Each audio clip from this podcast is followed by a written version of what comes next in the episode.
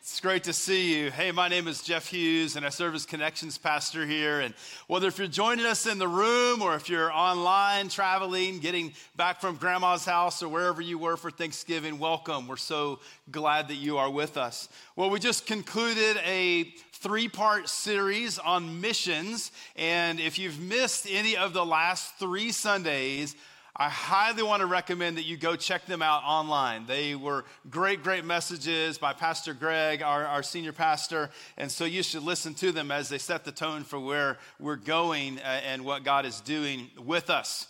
This morning, I want to talk about the importance of walking in wisdom. Walking in wisdom.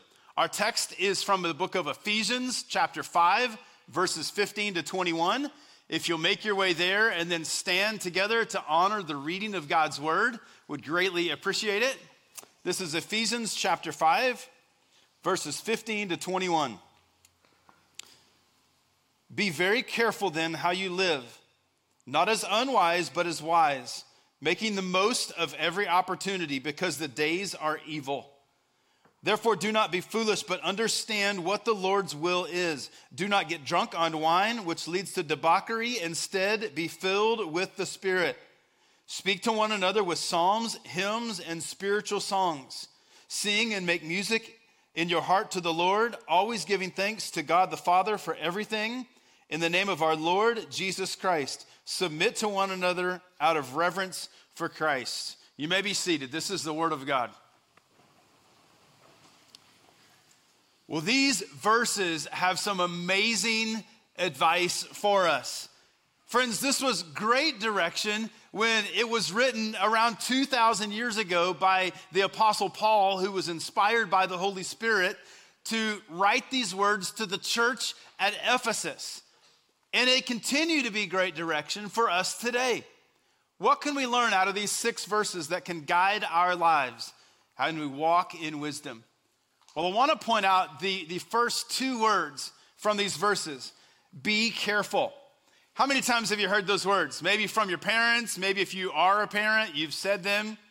I heard those words quite a bit from my parents growing up, which I think is a reason that they tend to need to come out of my mouth with my children, right? Have you been there? Be careful.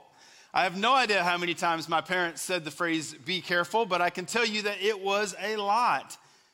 I do know this, especially as I've grown up. They said, Be careful because of their love for me. And Paul is saying this here. He's opening these verses with these words Be careful because he loves these people. And so it's important for us to be reminded of why they are in this place. He wants the very best for them. He cares about their well being. And Paul is saying to these believers, pay attention how you live. It matters. Now, if you get one thing, really one thing this morning, pay attention how you live. It matters. How many of you have discovered that you don't accidentally live right? At least not very easily.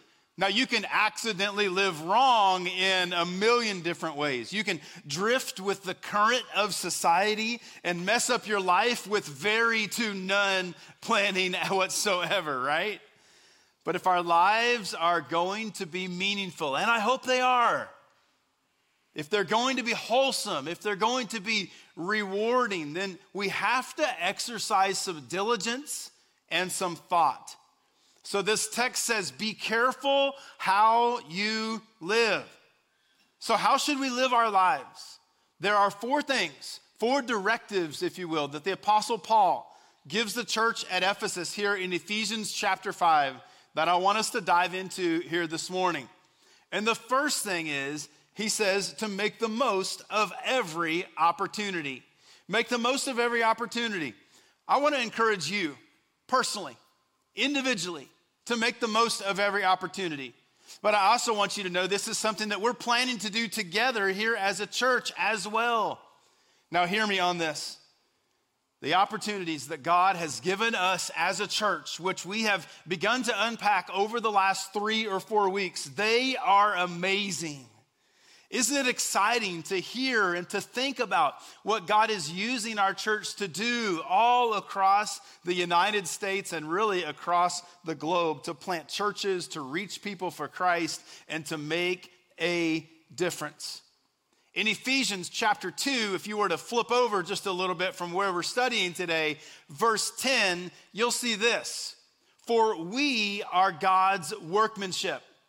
Now, some of you are, are, are you got this verse memorized, you're already saying it, I can see your lips. We are God's workmanship, created in Christ Jesus to do good works, which He prepared in advance for us to do. Now, one of the things that I love to do with the Bible is when it says we, I love to make that personal. I love to, to, to see my life in there, and I'd encourage you to read the Bible in the same way. When you look at this verse, it's easy to say, for they are God's workmanship. Right? They are created in God's workmanship. And to leave ourselves as just someone who, who reads it or really just observes it. But we should see this and we should read it, for I am God's workmanship. Now, friends, how does it change your belief about what God has done in your life to read that as you are God's workmanship? I am God's workmanship, created in Christ Jesus to do good works. What? Which He prepared in advance for who? For me to do. That means there are good works that God has prepared in advance for you to do. That's the significance of those last few words concerning the good works that God has for you. He has prepared them in advance, ahead of time, for you to do. God already knows the opportunities that are coming your way. He knows the opportunities He's going to give you. As we look to 2022 and, and, and the days to come, He's made all the preparations and He is preparing you. Why? Because you are His workmanship. Created how? Created to do good works. But what is our part? Because we have a part to play. When you look at this verse, there are three Greek words used to translate time and refer to time in the New Testament. And the first is hora, H O R A, hora. As you can imagine, this moves into hour, right? It's translated hour. Second is chrono, C H R O N O, from which we get the English word chronological, right? In order, chronological. Refers to time in general, a period or measured of time. But the word used here is it is not hora and it is not chrono. It's the word kairos. Kairos, K A I R O S. And it refers to an appointed time or a special occasion. The Bible uses kairos or some cognate of this word 86 times in the New Testament. It is referred to quite often. And it often includes the idea of opportunity, a suitable time for action to take place. It is not an hour, it is not chronological, but it is a seize the day moment. Kairos. We seize the day. We're taking advantage of the kairos that is given to us, the time that is given to us. There are these moments when opportunity knocks and we have a choice to answer or to move on with our lives. Now, listen to me closely. Look up here. Get this. Get this. Our leadership team here at Union Chapel, we firmly believe that we are on the cusp of a kairos moment in the coming days. We believe we're on the edge, the very edge of a kairos moment, that we will have an opportunity to seize opportunity, to seize the day, or to let it pass by. Now, what do you want to do? I want to seize the day. I don't want to just let it pass by. As we have opportunities to, to plant churches, to go places, to reach people here in, in our city for Jesus as well, I don't want that opportunity to pass by. Friends, we are on a kairos experience.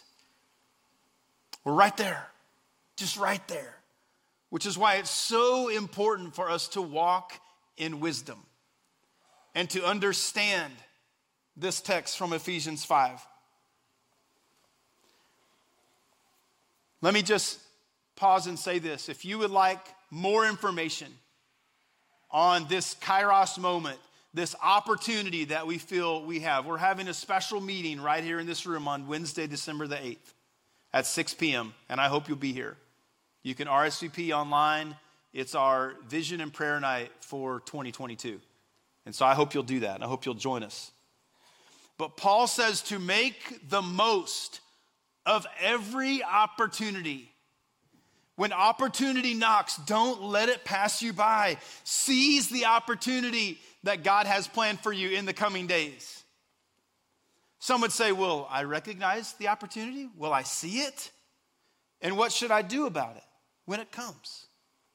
If that's you, and perhaps it is, I would say this I would say, Look for the opportunity. And when you see it, act on it. Look for the opportunity while it is still an opportunity, not once it has passed you by.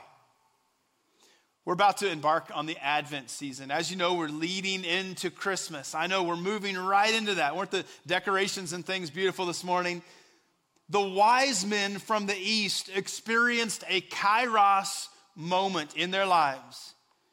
This star appeared, and they recognized it as an opportunity to see the once born king of the Jews, and they made the most of the opportunity. But, friends, contrast that with the priest and with the teachers in Jerusalem who also experienced a kairos moment, but they responded differently. They, they asked where the Messiah was, was to be born, but in the middle of this, in their preoccupation with other things, with their deep seated indifference to God, they miss the opportunity.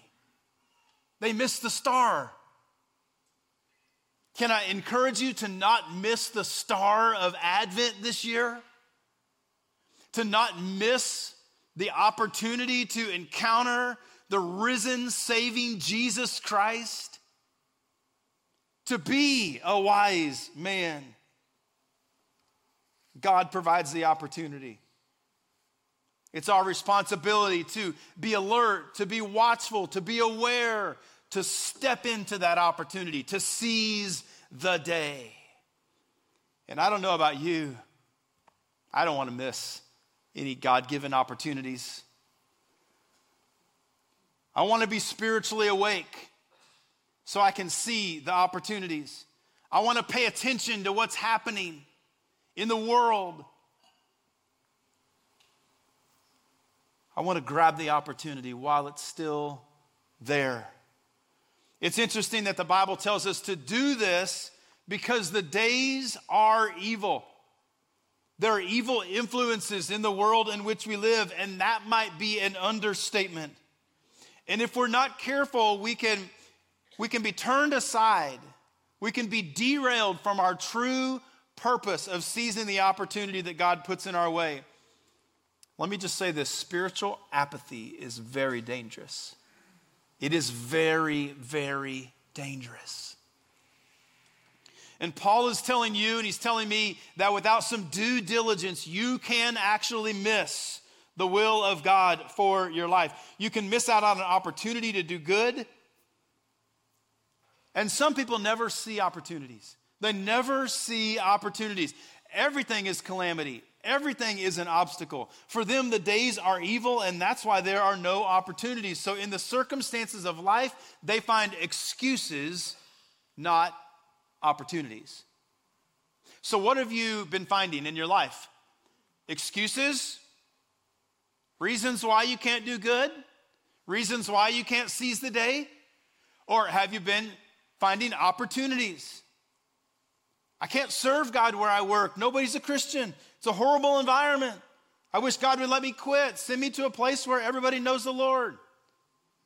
When someone on the other side of things, a different person, but in the same set of circumstances, would say, Wow, what an opportunity. Nobody here knows the Lord.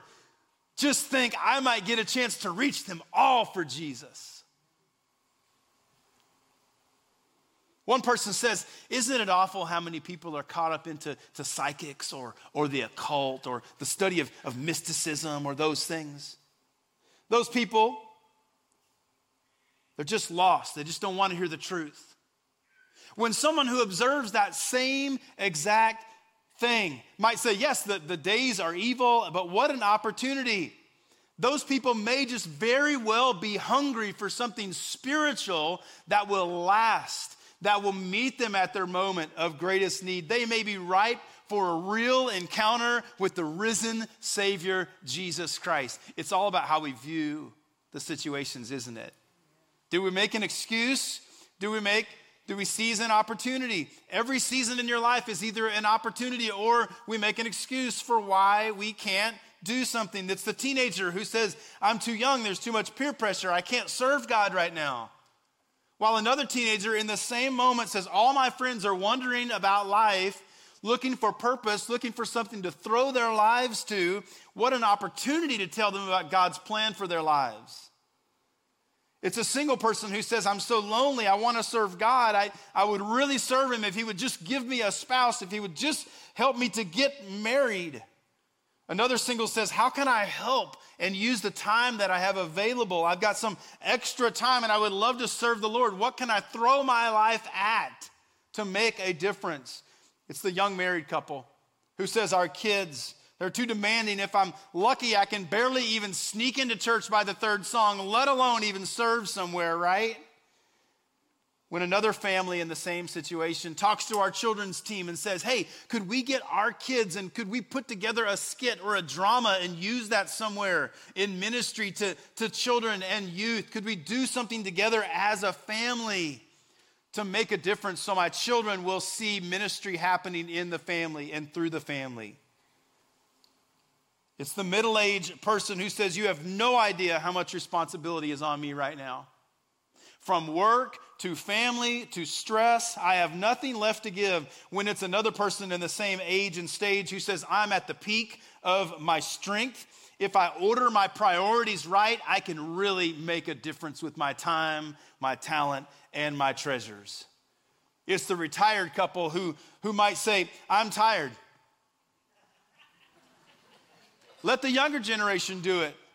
I've served my time. When another couple in the same season of retirement might say, We have our retirement income, we have opportunity, we have time, we, we don't need money, we've got time. What can we do for the kingdom of God in our golden years to make a lasting difference? You see, it's all about perspective.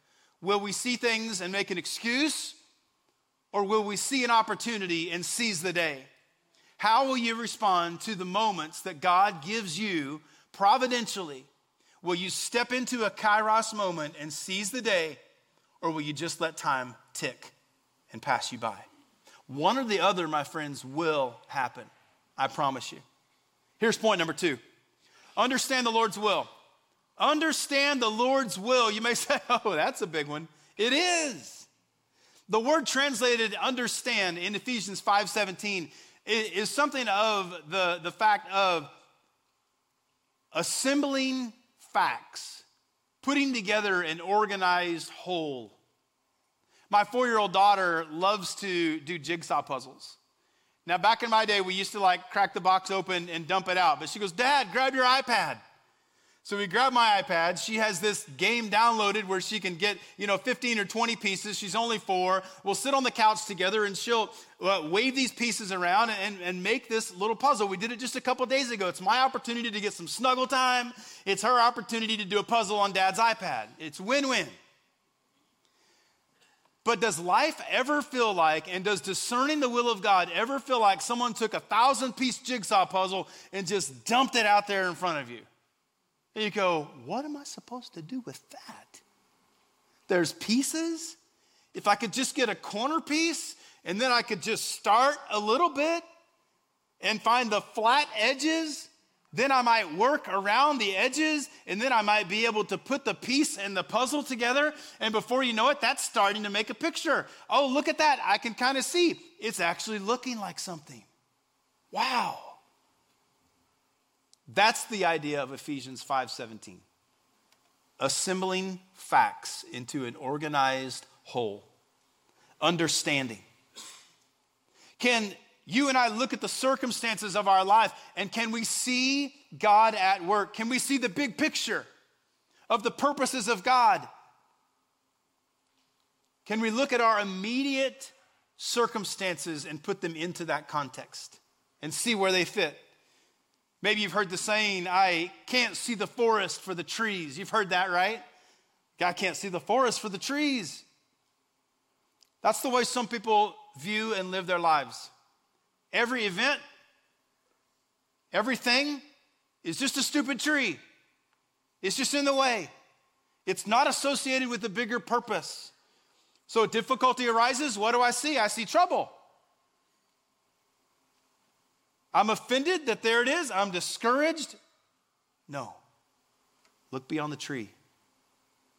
See the forest. See what God is creating in your life. See the big picture. See God working all things together for the good of those who love Him, to build your character, to build your faith, and to make a name for Jesus Christ in our city and all over the world. See God conforming you into the image of Christ, something of infinite eternal value. See that picture. Understand what the Lord's will is. So, what is God's will for my life? I love Romans 8 29. You might want to look it up, but it, but it says these words God's will is to be conformed into the likeness of His Son. God wants you to be conformed, He wants you to be transformed, He wants you to be shaped into the image of Christ. 1 Thessalonians 4 3 says, It is God's will that you should be sanctified 1 Thessalonians 5:18 give thanks in all things for this is God's will for you. God's will is primarily focused on the transformation that he wants to do in your life. Now if we understand that, a whole bunch of things will begin to make sense. A whole bunch of things will make sense when we understand what God is ultimately seeking to accomplish in your life through the trials and the difficulties of life, they will be easier to deal with. When we understand the Lord's will, we can rest in his, his love for us and His sufficiency and His power that will meet us at our point of need. The Bible says in the New Living Bible translation of Ephesians 5:17, it translates it this way. Don't act thoughtlessly, but try to understand what God wants you to do. Aren't those good words? Don't act thoughtlessly. In other words, act intentionally. Put some focus to it. Be determined. Don't act thoughtlessly with your life, but try to understand what God wants you to do.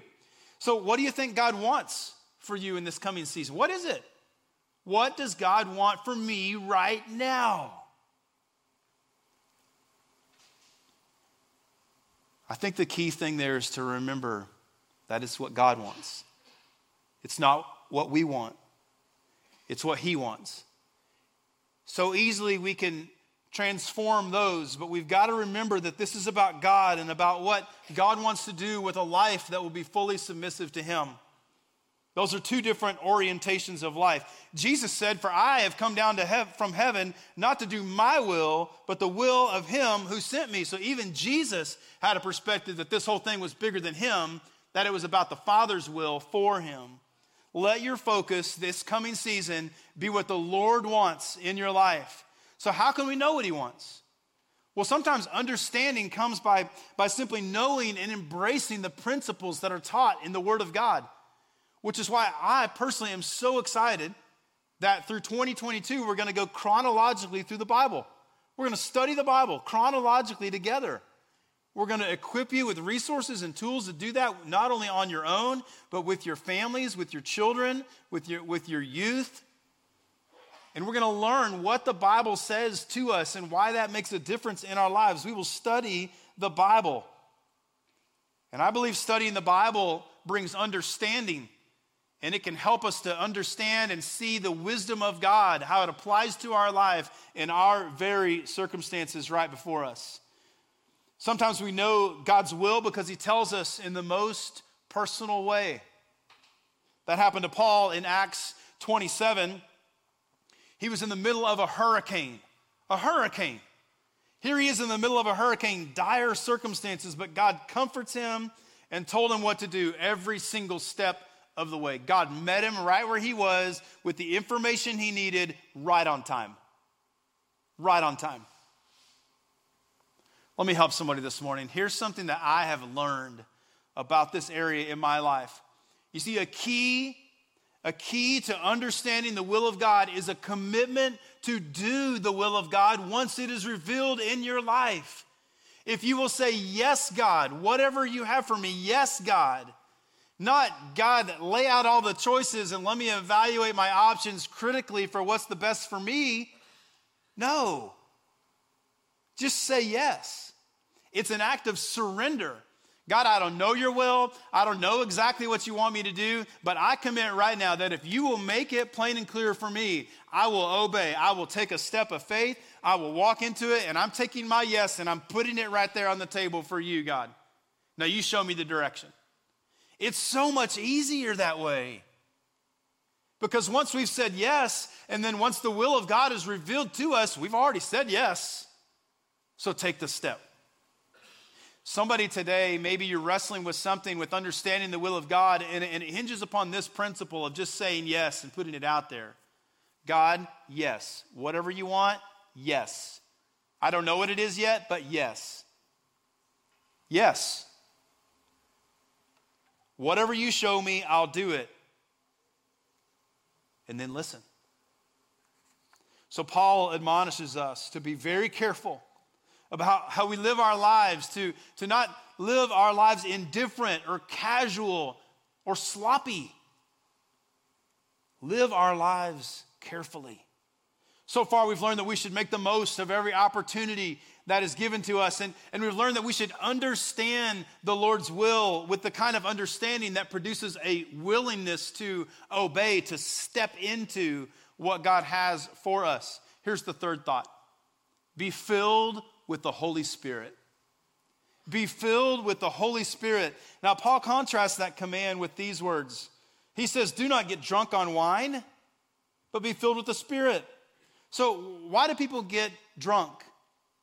People get drunk in life because they're not coping well with the realities of life. Perhaps they're soothing feelings of emptiness, loneliness, depression, rejection, or maybe they just want to feel an exhilaration, a stimulation from the outside brought into their lives. The problem is with artificial stimulants, they lead to addiction, excess, and reckless living, and they're ultimately destructive.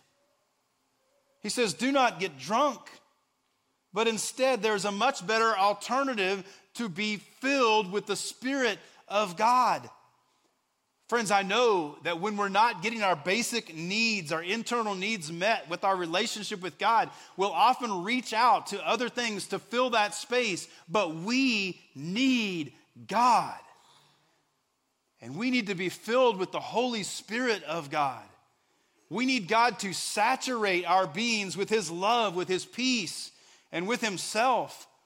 And when that's not happening, there is a spiritual and emotional vacuum that is left, an emptiness, if you will.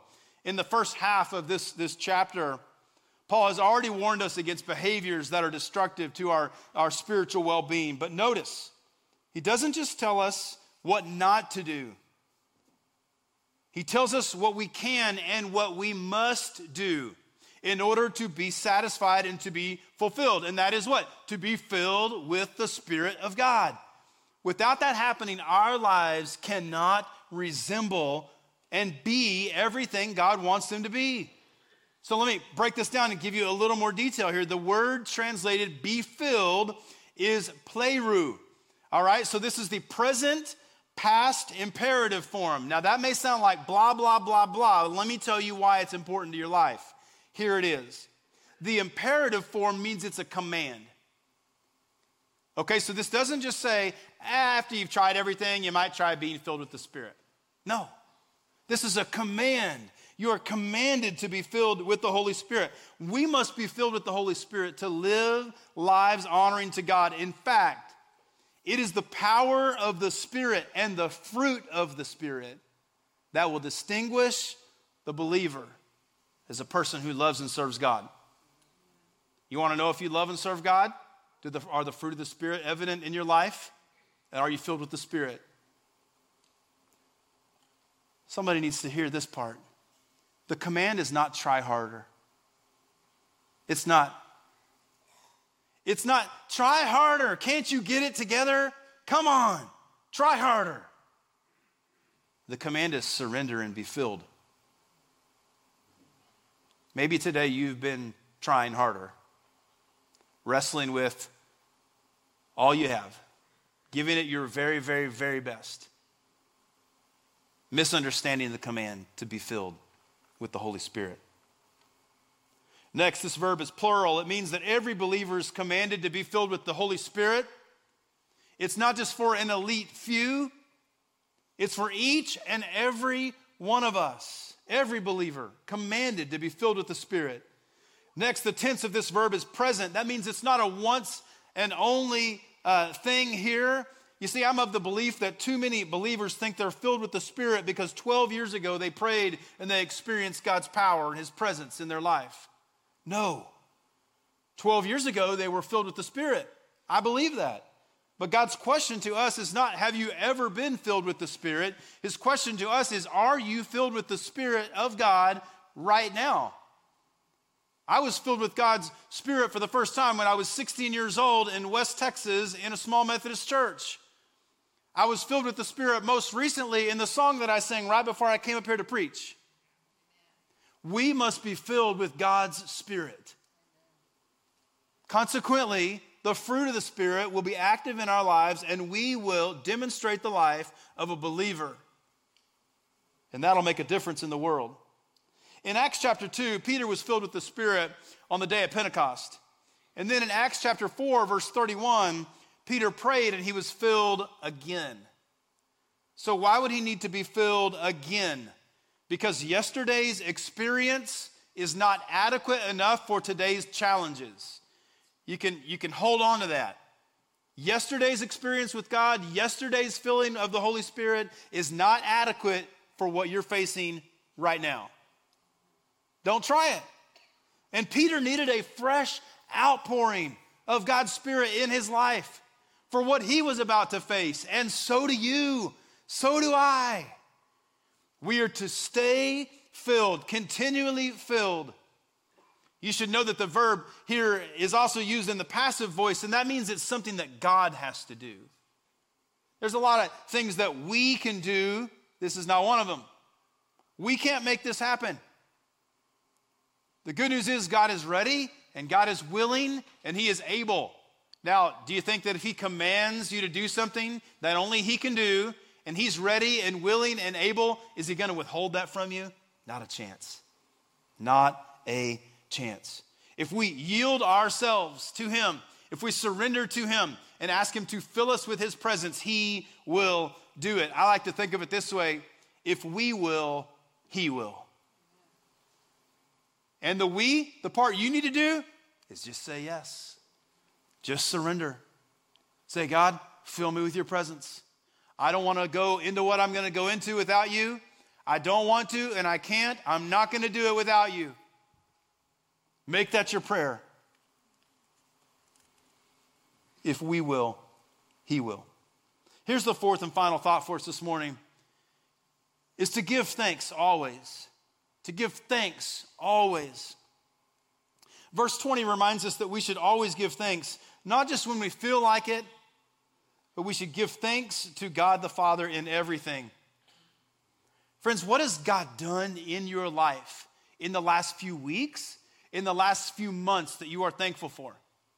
Take some time and write those down. Maybe open a, open a notes in your phone and just write that out. What am I thankful for? Maybe you need to share with somebody. This is, I'm thankful for you. I'm thankful for your impact. I'm thankful for your relationship. I'm thankful for uh, this or that or the other. Share what you're thankful for with people in your lives.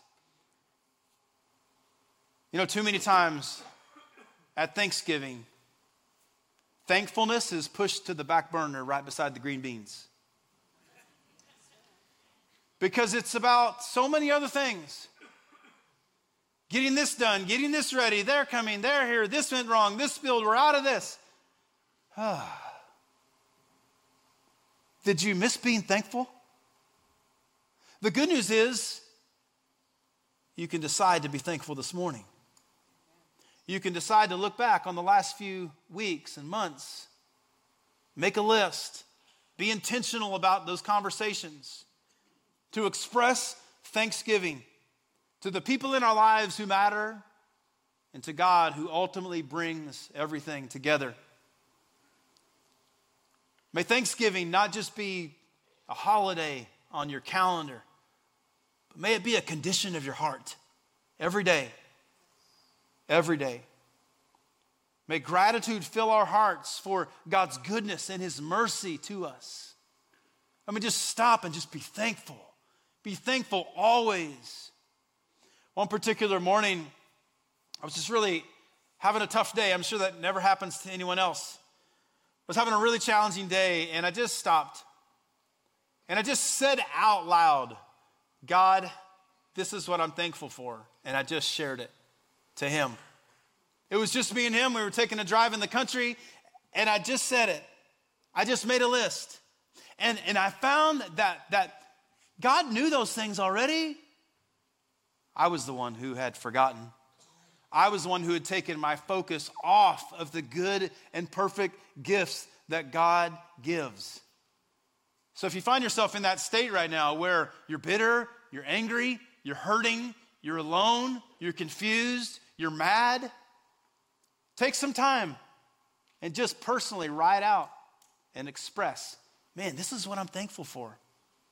Your list might have one thing on it, it might have a hundred things on it. The point is, you do that exercise. So, as we close today, I want to remind you that Paul tells us to pay particular attention to four things if it's our desire to live wisely and walk in wisdom, and I hope it is. He says, May this next season of your life be one that's filled with opportunities that you seize the day, the kairos moments, because God has them ready for you right now, as well as for us corporately as a church. The second thing, may you understand the will of God for your life and act accordingly. My prayer is that the jigsaw pieces would start to come together as you seek God and His will and, and, and spiritual counsel, that God's will for your life will be unfolded, but first and foremost, that you would say yes to Him in an act of surrender. Third, may you be filled with the Holy Spirit because God's Spirit is what produces the fruit of the Spirit in us, and that is how we are known as believers, as people who love God. But we've got to be filled by the Holy Spirit. So, in order for that to happen, we ask, we ask, and we receive. And lastly, may we always remember to give thanks to God for all He has done and continues to do in our life. Did you get it? Will you stand up with me? Let's pray.